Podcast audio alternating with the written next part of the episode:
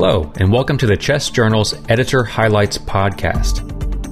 Each month, Chest Editor in Chief Dr. Peter Mazzone highlights key articles from the current issue of the journal to help clinicians stay informed about new research in the fields of pulmonary, critical care, and sleep medicine. To introduce this month's episode, here is Dr. Peter Mazzone. Thank you for tuning in to the Editor's Highlight podcast for the March issue of the journal Chest. We're hoping to have a new microphone for the podcast next month, so hopefully my audio quality will do justice to the great content in this month's issue. I'll touch on manuscripts from each of our content areas over the next 10 minutes or so. In our asthma section this month, Maddox and colleagues addressed an important question about adherence to asthma biologics.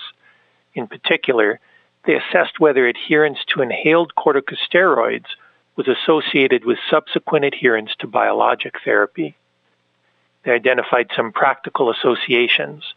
First, adherence to asthma biologics was higher than adherence to inhaled corticosteroids. Second, adherence to inhaled corticosteroids prior to and after the start of a biologic was associated with adherence to the biologic. This finding may help to identify those in need of frequent contact after the addition of a biologic.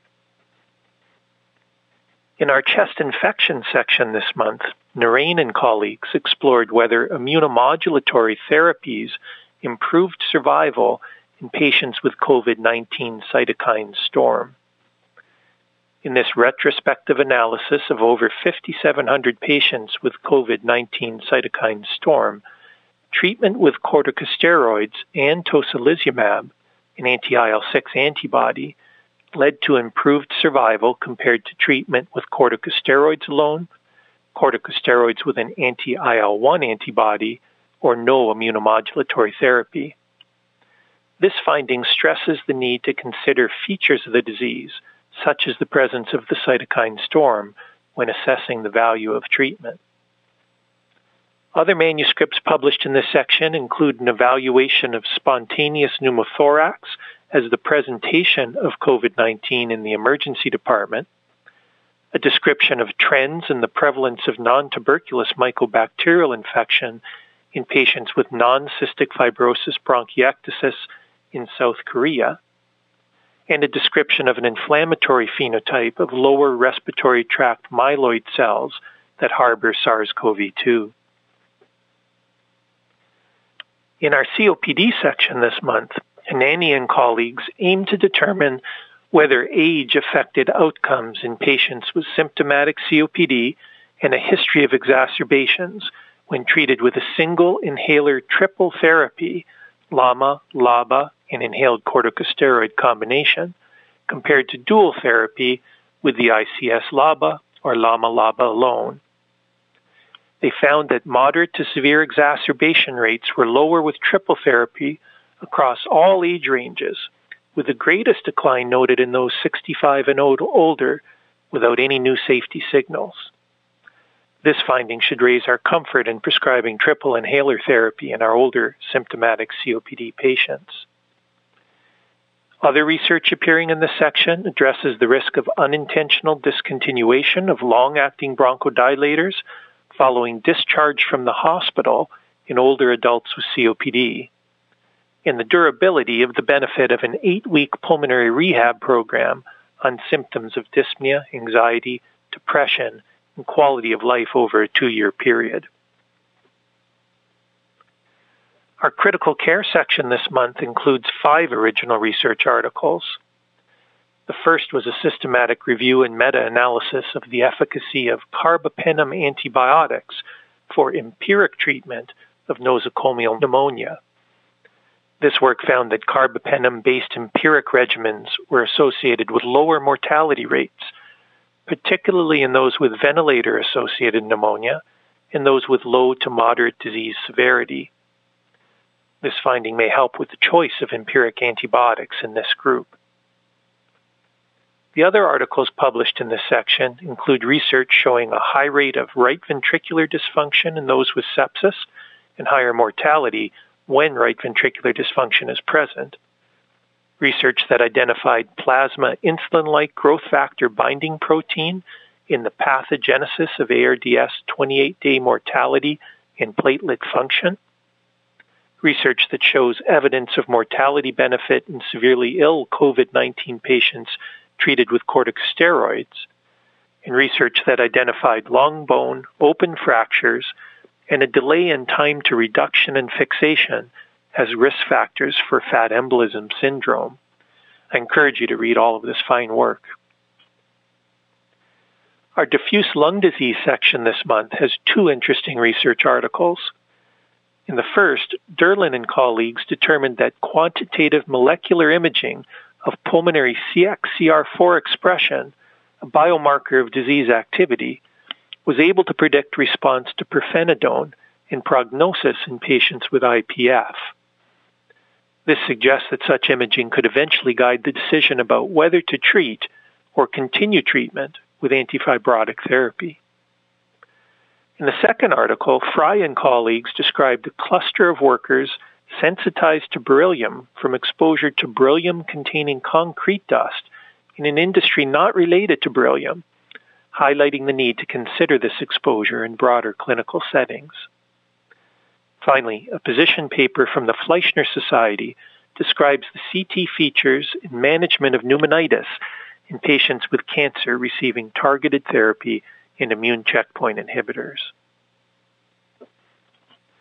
In our education and clinical practice section this month, Abu Bakar and colleagues determined behavioral and neural outcomes of painful conditioning on cough and the urge to cough. They showed that pain related decreases in cough were accompanied by widespread changes in brain activity, suggesting a modification of inputs from the airway that may help in the development of more effective therapies. Also in this section is a study that prospectively validated the CORAD structured imaging report and the CT severity score as COVID 19 diagnostic and prognostic tools in the emergency department. This simple imaging reporting system may help with early management decisions for these patients. I encourage you to read the How I Do It articles on the use of diaphragm ultrasound in mechanical ventilation weaning and on restarting respiratory clinical research during a pandemic that round out this section. In our pulmonary and cardiovascular section, you will find a systematic review and meta analysis of the incidence of venous thromboembolism in hospitalized patients with COVID 19 by Jimenez and colleagues. They found a pooled incidence of DVT of 17%, PE around 7%, and nearly 4% with a major bleeding episode. The highest rates of venous thromboembolism were noted in ICU patients when screening for the venous thromboembolism was prospective. These results highlight the need to be aware of this disease complication when managing hospitalized COVID 19 patients. A separate research letter published in this issue supports these findings. I would also encourage you to take a look at an interesting report of mitomycin C induced pulmonary veno-occlusive disease from data collected in the French Pulmonary Hypertension Registry, also appearing in this month's issue. The chest sleep medicine section this month includes two original research articles recognizing the night to night variability of respiratory events in patients with suspected obstructive sleep apnea. The first aimed to determine the number of sleep study nights required to diagnose obstructive sleep apnea accurately. Using the pulse oximetry index, the authors found substantial variability night to night with improved sensitivity and specificity over the course of 14 days. Eight days were required to boost both the sensitivity and specificity above 90%. This highlights the need to merge clinical concern with test characteristics when assessing for obstructive sleep apnea. I encourage you to read the second article in this section, an interesting evaluation of the impact of ansa cervicalis stimulation on stabilizing upper airway patency in maximum inspiratory airflow. A review of disparities in sleep health management completes this section. Our thoracic oncology content area includes three original research articles this month. The first compared the performance of the PanCAN lung nodule risk prediction model to lung-RADS in estimating the probability of malignancy of screen detected solid lung nodules. They found similar accuracies and less dichotomizing the results as low or high risk, and found a group of category 4 nodules from lung-RADS that were low risk by PanCAN criteria in whom potentially avoidable procedures were performed.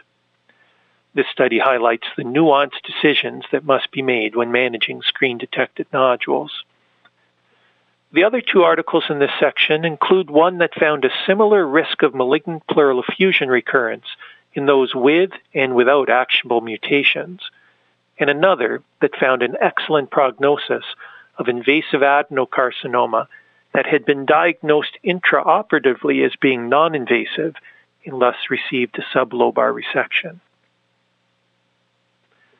Finally, I encourage you to take a look at two manuscripts published in the Vantage section of our Humanities and Chest Medicine series this month. One describes the equitable allocation of a SARS CoV 2 vaccine, and the other describes categorized priority systems for allocating scarce resources. Our case series publications for the month provide novel and educational cases to test your clinical skills a few interesting research letters and guiding reviews that I didn't have time to mention above are also very much worth your attention. I hope you enjoy reading all of the high quality content available in this month's issue of Chest. As always, I'm grateful to the authors of this work, the reviewers who volunteered their time to improve the quality of these submissions, and to our editorial board for guiding everything that we do. Until next month, I hope you enjoy the March issue. Thanks for listening to the Chest Journal's Editor Highlights podcast.